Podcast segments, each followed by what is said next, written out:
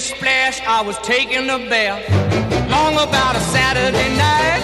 Yeah. 점심 먹고 유쾌한 시사 디저트 한 입. 최영일의 시사 본부. Well, I stepped out the tub and put my feet on the floor. I wrapped the towel around me and I opened the door. 네, 시사본부 매일 이 시간 청취자분들께 드리는 깜짝 간식 선물이 있습니다. 오늘은 햄버거 세트입니다. 든든하겠죠. 자, 코너 들으시면서 문자로 의견 주시는 청취자분들에게 저희가 쏘고요.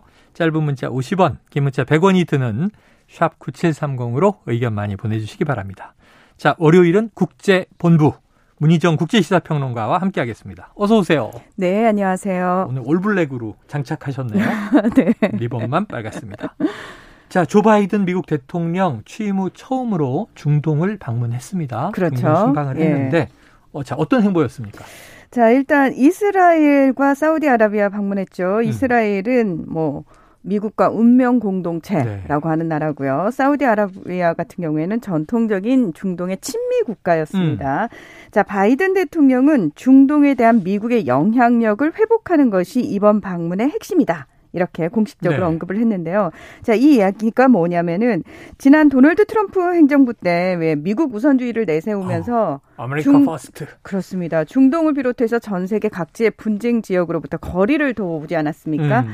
사실 뭐 그 이전부터이긴 했습니다만 그 사이에 러시아와 중국이 영향력을 확장을 해왔고 바이든 대통령이 왜 취임 일성으로 미국이 돌아왔다 네네. 이러면서 예전에 미국의 동맹국들 다시 끌어모으겠다라고 약속을 하지 않았습니까? 음. 이제 그걸 실천을 하러 간 거다 이런 식으로 얘기를 한 건데 자 실제로 이 사우디를 중심으로 한 걸프 협력 회의 회원국들은 우크라이나를 침공한 러시아에 대한 서방의 제재에 적극적으로 동참하지 않고 있습니다. 음. 이런 부분만 봐도 미국의 영향력이 많이 줄었구나라는 걸 짐작할 수가 있는데 거기다가 무엇보다 이 고유가로 인한 인플레이션을 타개하기 위해서 최대 산유국인 사우디의 원유 증산을 이끌어내고 또 이스라엘을 포함한 중동 내 공동 안보 공동체 구축이 목적이었습니다. 네, 계속 뭐 나토를 필두로 해서 이 중국과 러시아를 겨냥한 안보 공동체 이어가고 있으니까 중동에도 그러려고 했다. 네. 그리고 이제 고유가가 사우디가 원유를 증산하면 공급이 확장돼서 좀 가격이 떨어지지 않을까 하는 기대. 자, 이런 목적을 가지고 바이든 대통령이 이스라엘과 사우디를 방문했는데 자, 어떤 이야기들이 오갔습니까? 자, 13일 먼저 이스라엘을 방문해서 이 양국이 공동의 적으로 두고 있는 이란에 대해서 심도 깊은 논의를 음. 한 것으로 알려졌는데요. 네. 왜 2015년에 버락 오바마 행정부 시절에 이란과 또 미국을 포함한 여섯 개 나라가 맺었던 이란 핵합의 기억하실 겁니다. 아유, 예, 트럼프 대통령이 일방적으로 파기를 하지 않았습니까? 그러니까요. 예, 바이든 대통령이 취임 후에 다시 복원시키기 위한 협상이 진행 중인데 네네. 이에 대해서 이스라엘은 상당히 불편한 심기를 드러내 왔고요. 음. 자, 이와 관련해서 이란의 핵을 저지하고 양국 간의 안보 협력을 강화하는 내용의 예루살렘 선언을 발표를 했습니다. 음. 자, 이후 사우디를 방문을 하게 되는데요. 살만 국왕과 무함마드 왕세자를 만나고 16일에는 이 아라비아 반도 6개 나라 모임인 걸프 협력 회의와 정상회담을 합니다. 네. 바이든 대통령이 직접적으로 원유 증산, 이란 핵 문제에 대한 공동 대응, 음. 또 아랍과 이스라엘의 관계 개선, 네. 또 러시아, 중국 견제 등 현안을 꺼냈어요. 근데 결과적으로 이 사우디의 분명한 협조 약속을 받아내지 못했습니다. 네. 일단 원유 증산 즉각적으로 사우디가 거부했죠. 어허. 우리는 뭐 1,300만 배럴 충분히 하고 있다. 어. 그리고 또 미국 같은 경우에 지금 그 중동판 나토 얘기 나오지 어허. 않습니까? 네네. 이스라엘과 아랍 국가들이 일단 관계 정상화가 되고 그걸 토대로 이란의 위협에 대해서 공동으로 대응하는 연합 방공망, 네. 이른바 중동판 나토를 구축을 추진해 왔고 음. 이번 순방을 계기로 구체화하려고 했지만 사우디 측에서 어, 우리 이런 논의 전혀 몰랐는데? 음. 라면서 분명하게 선을 그어버립니다. 이게 바이든이 굉장히 머쓱해졌죠. 아니 원유 증산을 해달라. 우린 그럴 생각 없다. 지금 충분히 하고 있다. 안 들린다.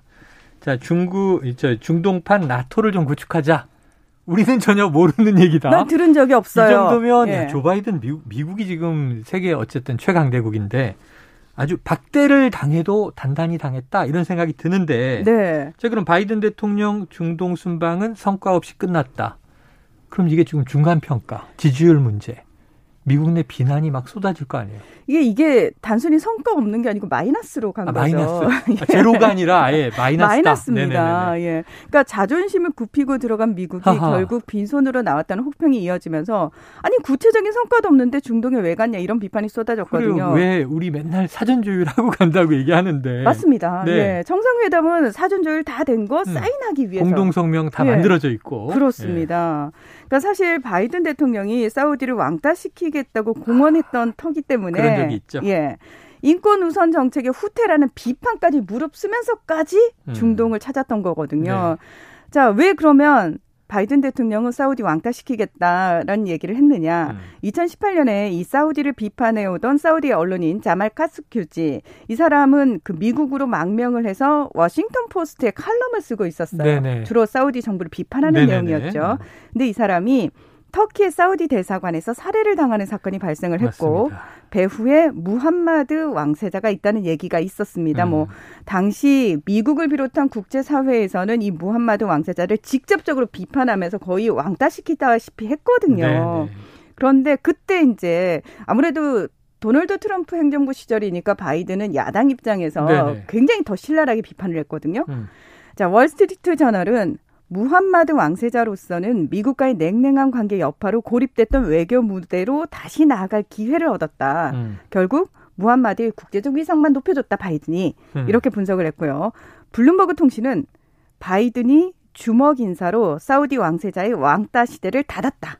음. 왕따 시킨다고 했는데 이렇게 인사를 나눈 거죠? 그렇습니다. 음. 예. 그리고 로이터 통신은 도대체 방문할 가치가 있었는지 의구심이 제기된다. 아하, 혹평이네.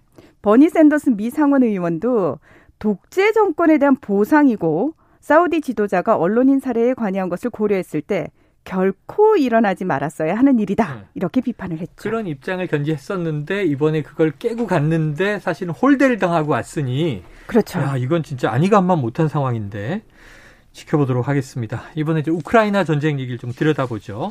전쟁 초기부터 엄청난 양의 서방 무기가 우크라이나에 지원이 됐는데 이게 지금 제대로 추적이 되지 않아서 우려가 된다. 무슨 네. 얘기입니까? 미국과 서방은 러시아의 우크라이나 침공 이후 지난 4개월간 우크라이나에 100억 달러, 약 13조 원 가량의 군사 지원을 했거나 약속한 어, 상태죠. 네네. 자, 지원 무기도 대전차 미사일, 휴대용 로켓 발사기, 공격용 드론, 장갑차, 소총, 포탄, 탄약 등 굉장히 다양합니다. 네. 문제는 이처럼 막대한 양의 무기가 우크라이나 군에 최종적으로 전달됐는지 아무도 장담할 수 없다는 건데요. 네. 이미 지난 5월에 미국의 워싱턴 포스트는 추적 및 감시 시스템이 미비해서 밀거래 악용 우려가 있다 이런 보도를 내놨습니다. 아하. 자, 이 내용이 뭐였냐면은 전문가들은 이 과거 미국이 관여했던 그 어느 전쟁과도 비교가 안 될 정도로 역대 최대치의 무기 제공이 이뤄지고 있는 상황에서 일부 장비가 적의 수중에 들어가서 향후 수십 년간 다른 곳의 분쟁에서 등장할 수도 있다는 걸 우려했는데요. 네. 물론 당시에 미 국무부 대변인은 물자를 공급받는 우크라이나 부대에 대한 검증을 하고 있고 또 우크라이나가 미국의 사전 승인 없이 장비를 제3자에게 이전할 수 없도록 하는 합의를 했다 이런 주장을 내놨죠. 그런데 어 제가 오늘 보니까 굉장히 의미심장한 기사가 하나 나왔어요. 네. 우크라이나에서 방글라데시로 무기를 싣고 가던 화물기가 그리스에 추락을 합니다. 아이고. 근데 이상하죠. 네. 우크라이나는 지금 전쟁 중이고 맨날 무기가 부족하다고 네네네. 얘기를 하는데 더 지원해 주세요. 더 지원해 주세요. 그러는데 아니 왜 방글라데시로 무기를 보내려고 했을까요? 방글라데시로는 또 왜 갈까요? 무기가? 그러니까요. 음. 예, 근데 그 화물기가 추락을 했다. 추락을 했습니다. 야, 그 내용물도 이제 확인이 될 텐데.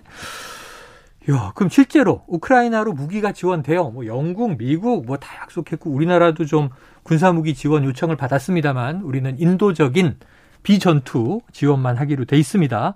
어떤 과정으로 가요? 일단 그 우크라이나 국경과 가까운 폴란드 남부 공항으로 집결이 돼서 분배가 되는데요. 영국 이코노미스트 보도에 따르면은 기갑 차량들이 활주로를 뒤덮고 군 수송기 이착륙이 24시간 숨 돌릴 새도 없이 계속될 정도로 서방 국가의 무기들이 쉴 새 없이 들어온다. 이렇게 상황을 전하기도 했습니다. 음. 자, 이렇게 항공편으로 도착한 뒤에 국경으로 운송이 되고요. 국경에서부터는 트럭, 밴, 자가용 등으로 나뉘어서 우크라이나로 들어가는 시스템인데 음. 문제는 무기를 실은 군용 트럭 등이 우크라이나로 향하는 건 맞습니다. 음. 그런데 이들이 실제로 어디에 도착하는지 파악하기 어렵다는 거고요. 심지어 우크라이나 내에 그 무기들이 그대로 남아 있는지조차 알 수 없다고 하는데 음.